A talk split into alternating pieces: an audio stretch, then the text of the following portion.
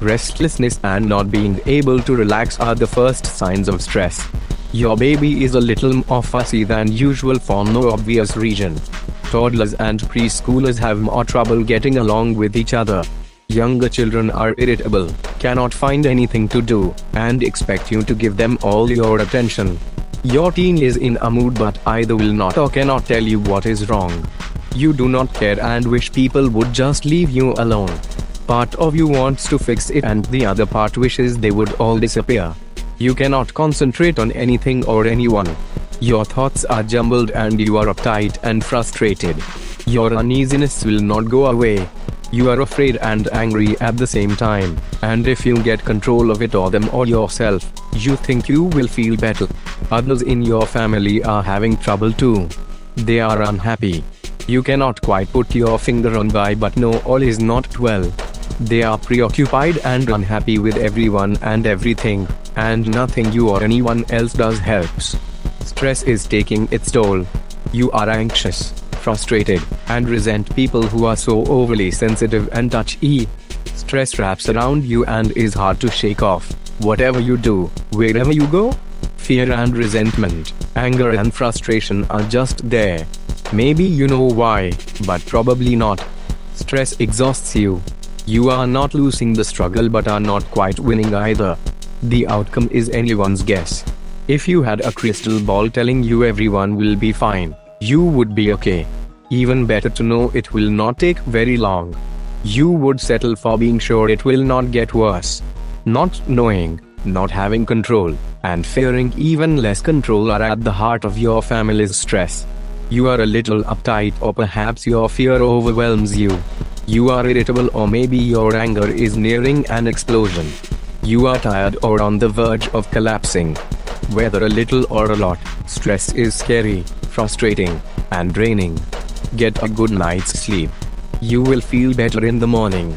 This sounds like good advice. You may still be uptight and frustrated, but at least you will not be so exhausted. Here is the catch. If you get to sleep, stress awakens you and does not let you go back to sleep. At times, you cannot get to sleep at all. Whether you cannot sleep or are awake listening to your spouse or your child toss and turn, stress has come to live with you and your family. Stress also causes bad dreams and nightmares. Bad things happen. The world is strange. In your dreams, you may do weird things, more bizarre than anything you ever thought about. Your dream lets you know how out of control you feel down deep inside. Stress keeps you on edge.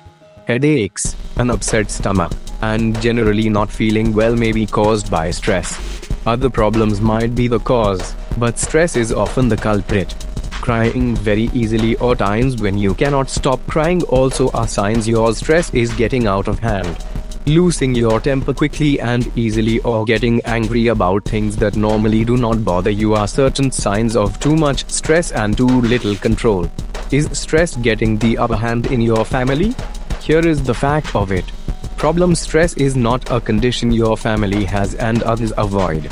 Stress gets the best of all families on some days and threatens to pull the family apart at times.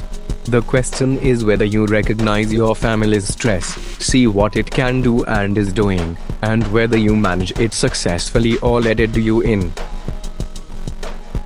Public virtue is a kind of ghost town into which anyone can move and declare himself sheriff. Saul Bellow.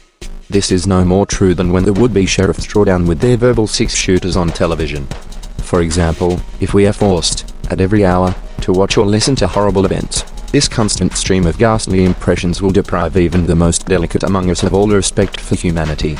Is this a blast at the evils of television? It could be. But this time, it isn't. Cicero made this sheriff-like pronouncement 2000 years or so ago. Al Gore added vulgarity and shocking to the litany of social ills. In a time of social fragmentation, vulgarity becomes a way of life. To be shocking becomes more important, and often more profitable, than to be civil or creative or truly original. If Gore were asked, it is likely that he would point to TV as a case in point to support his thesis. As Nicholas Johnson put it, all television is educational television. The question is, what is it teaching? It's most unlikely that he believes that civility or creativity or originality are what is being taught.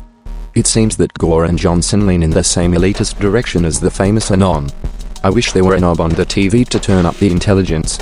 There's a knob called brightness, but that doesn't work. The elitist view has been around for a long time and isn't likely to go out of vogue anytime soon. Even Groucho Marx took a potshot at the medium that made him a household icon. I find television to be very educating. Every time somebody turns on the set, I go in the other room and read a book. The message is that reading a book, any book, is an educationally better choice than watching TV. No less in authority than George Bush joined forces with Groucho. We cannot blame the schools alone for the dismal decline in SAT verbal scores. When our kids come home from school, do they pick up a book or do they sit glued to the tube, watching music videos? Parents, don't make the mistake of thinking your kid only learns between 9 am and 3 pm. There you have it, direct from the president's mouth to your ear. Books, any books, Higher on the after school agenda for responsible kids and parents than music videos, which, of course, are mostly on TV. At least it lets the Department of Education off the hook for not educating your children. Since they didn't learn what they were expected to learn at school, TV is as good as anything else to blame.